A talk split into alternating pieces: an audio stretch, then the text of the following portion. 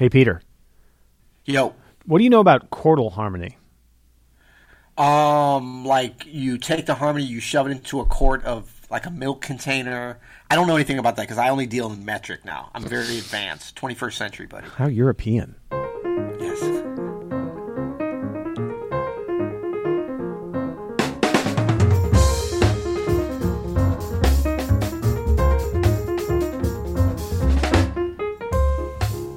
I'm Adam Maness. And I'm Peter Martin. And you're listening to the You'll Hear It podcast. Jazz Explained. Explained by two jazz pianists. That's Peter Martin. I'm Adam Maness. We've already said that part, but I thought I'd reiterate, Peter, we don't spend a lot of time talking about our cred, our credentials for this. But right. Due to the very shallow nature of them, we decide not to tread in those shallow waters too often. Yeah, no, we're two working jazz pianists. That's saying something. I could read the three paragraph CV that I have, but why would I when we could just talk about it instead? Well, no, and you know what? It's important as artists. It's the CV, the bio, all that stuff from the past. It doesn't matter. I mean, I could talk about the George Clooney movies that I've appeared in, the Grammy Award-winning albums. None of that stuff matters in terms of my credibility. It's like, what have you done for me lately, That's sir?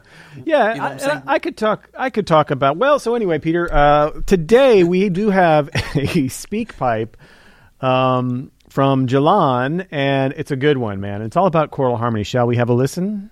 Yes.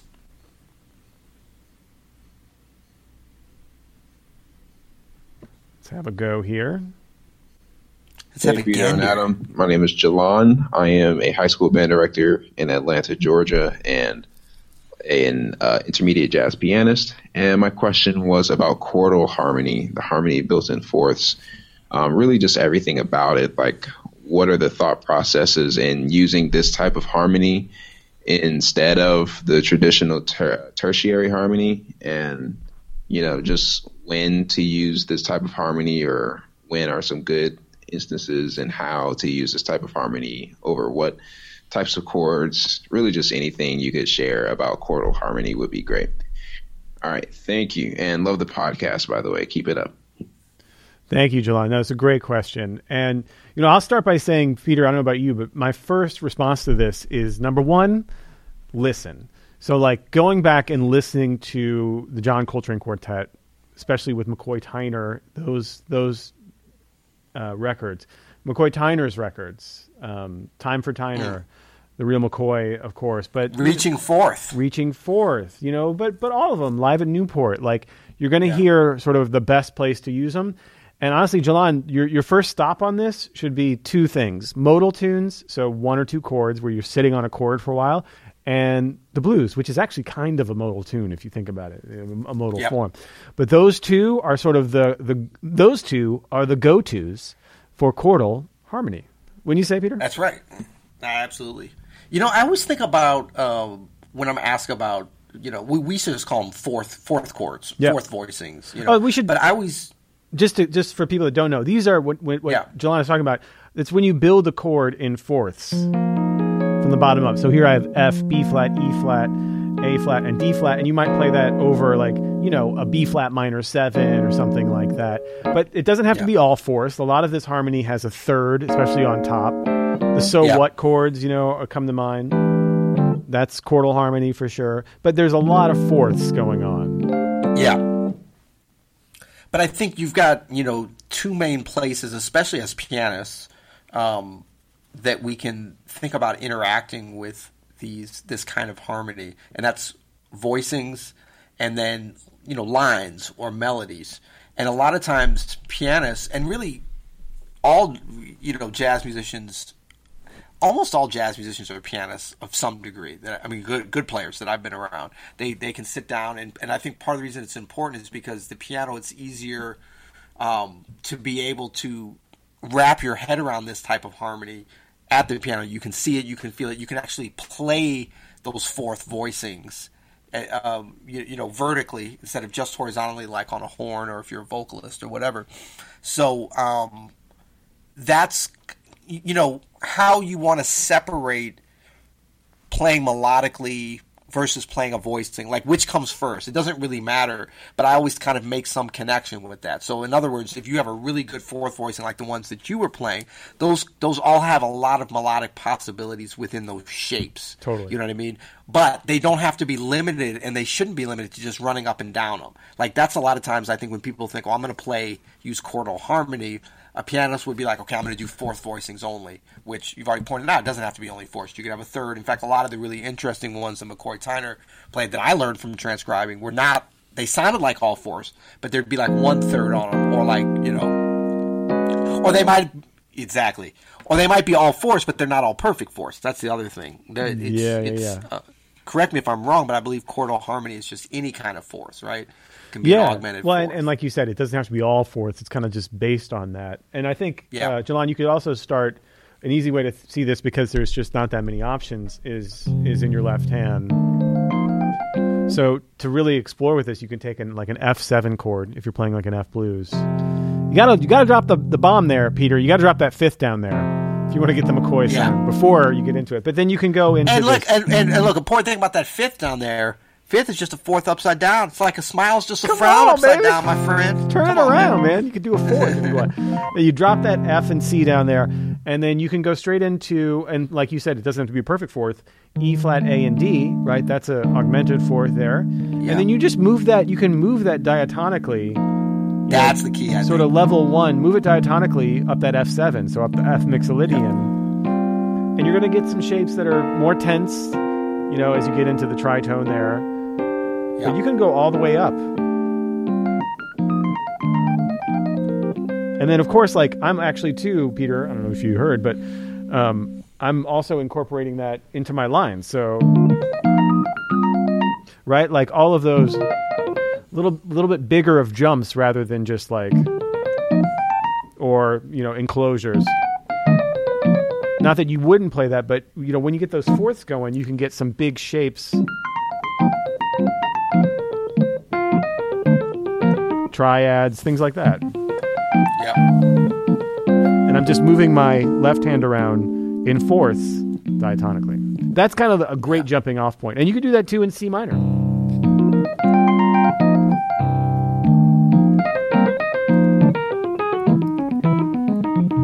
Why not go out? Why not take it out while you're there? Yeah, that's great. And I mean, you know, ultimately I think these kinds of sounds, although you will find certainly good examples of them, especially on certain so-called modal tunes that sit on certain chords for a while, impressions, you know, so what, all blues, these kinds of things. But typically how you go into this kind of sound and then come out of it to some bebop, to some third bass stuff, some arpeggiation. That's where the real fun comes, and that's where it becomes kind of just another. Yes, it's a harmonic device, a harmonic area, but it's also like a vocabulary-driven thing as opposed to just. And that's why I started out talking about with voicings versus melodic thing and what that relationship. And that's such an important thing for everybody, whether you're a pianist or not, is to understand. Like voicings for us pianists, that's our way of it's one of our ways, kind of our primary way often of accompanying other players, but it's also the foundation for all of us to build upon, you know, the melodic kind of shapes and patterns for our imagination to realize as we improvise. Absolutely. And you know, this doesn't also have to be limited to just one chord or a modal thing too. It's a little bit trickier. But even on something like Autumn Leaves, you can certainly do you know, cadences that have 2-5-1s. If you think about the 2-5 in the Autumn Leaves, instead of the 2 chord, C minor 7, right? Usually C minor 7, F7, B flat 7. You could take that cadence, especially with the time given, which is like a full bar of each. And instead of C7, and you don't have to work this out with anybody, you can just do this on the fly. You could think the whole time. I mean, you could think C minor and that Dorian, but you could also think just F sus, right? F7 sus, giving you that same sound we were just playing over the blues. And that would be great actually for those full two bars. You can get something, but you could also do an F7 sus. And instead of hitting on that F7, you could do something like a tritone sub then and do like a B7 sus, right? Yep. To your B flat 7. And again, lots of fourths, lots of fifths in my lines here, which is just as much about the sound as anything. So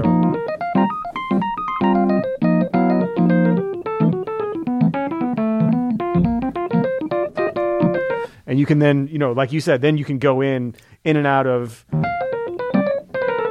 some bebop stuff, put some enclosures in there, some pure melody, as Kieser likes to talk about, adding that to the mix, you know, going straight to some kind of melodic thing that's just really melodic. Is a great way to practice that. But no, it's great. That's great. And I mean, ultimately, I think any of these kind of, you know, larger areas of harmony or melody or rhythm, that's important for us to learn as we practice them, you know, as we're learning them and starting incorporating into our playing, but like as we're practicing them, is really get a feel for the sound of it. Like to me, it's a very expansive, open kind of, I mean, partly, yeah, because it's based upon a little bit wider interval than most of we're typically hearing an arpeggio, which would be based upon thirds, stacked up thirds. And so fourth is slightly wider, but I think also there's just something, you know, there's something special about different patterns and relationships in music, and a lot of them sort of defy easy description, but they can be, you know, codified and put together in a way that becomes like a thing. Because like fourth harmony, chordal harmony, when we're like going in and out of like what, you know, melodic playing can be super important for playing out, right? Yeah, I mean, it's crucial. And actually Open Studio, we have a course called Pentatonics and Playing Out. That's how connected they are. Is like, if only we had a course that taught this stuff. No, it's exactly what I was saying before about using things like the tritone sub, sussing out your five chords, using this kind of chordal left-hand harmony, and then... But, I mean, you can't just say, okay, I'm going to put fourth and fifth into my chords and my melodies, and then I got it. You got to listen to Chick Corea. You got to listen to McCoy Tyner. You got to listen to Herbie Hancock. You got to listen to Kenny Kirkland and get these sounds in your ears. Yeah, absolutely. And I love that you listed all them, and then there's 40 more. I mean, there's not 40 more on their level, but I mean, that's how, because a lot of times it's like, well, I don't want to play it just like them. Well, don't worry. You won't. You know, that's a good thing. You couldn't won't. if you tried. But you're listening to see what does it feel like when they go into this chordal harmony? How do they get into it? How do they get out of it? How quickly are they going in and out of it? Or are they just staying? What types of chords? What types of tunes? Like, there's so much fruitful analysis that you can do, but mainly like find those, you know, get in touch with what it feels like. Cause as soon as you were playing that stuff, I'm just like, I never think, chordal harmony, partly cause I didn't have that term when I started out, but I do think, that sound like it's just, to me, it's like there's certain imagery and almost like cinematography that I would associate. It's a very cinematic kind of sound, you know, all these things are, where you could think about like a wide open horizon. I think about certain architecture that I've seen, and it doesn't matter. Whatever you associate it with, it becomes like an artistic thing and a tool in your toolbox that you can pull out, you know? Absolutely. And we will be right back. All right, now we're ready for part two of our analysis of chordal harmony. I think we got it. No, Jalon, great question. Okay. Yeah. That's a good one. And we haven't talked about that in a while. But check out Jalon, I don't know if you're an Open Studio member or not, but if you are, check out Pentatonics and Playing Out, because it goes on a pretty deep dive with that. But also listen to Chick Corea, Now He Sings and Now He Sobs. Listen to McCoy Tyner, Reaching Forth. Listen to McCoy Tyner, The Real McCoy. Listen to McCoy Tyner. Anything. Listen to the John Coltrane Quartet. Lonnie's Lament. Amazing. Crescent. Yeah. Love Supreme.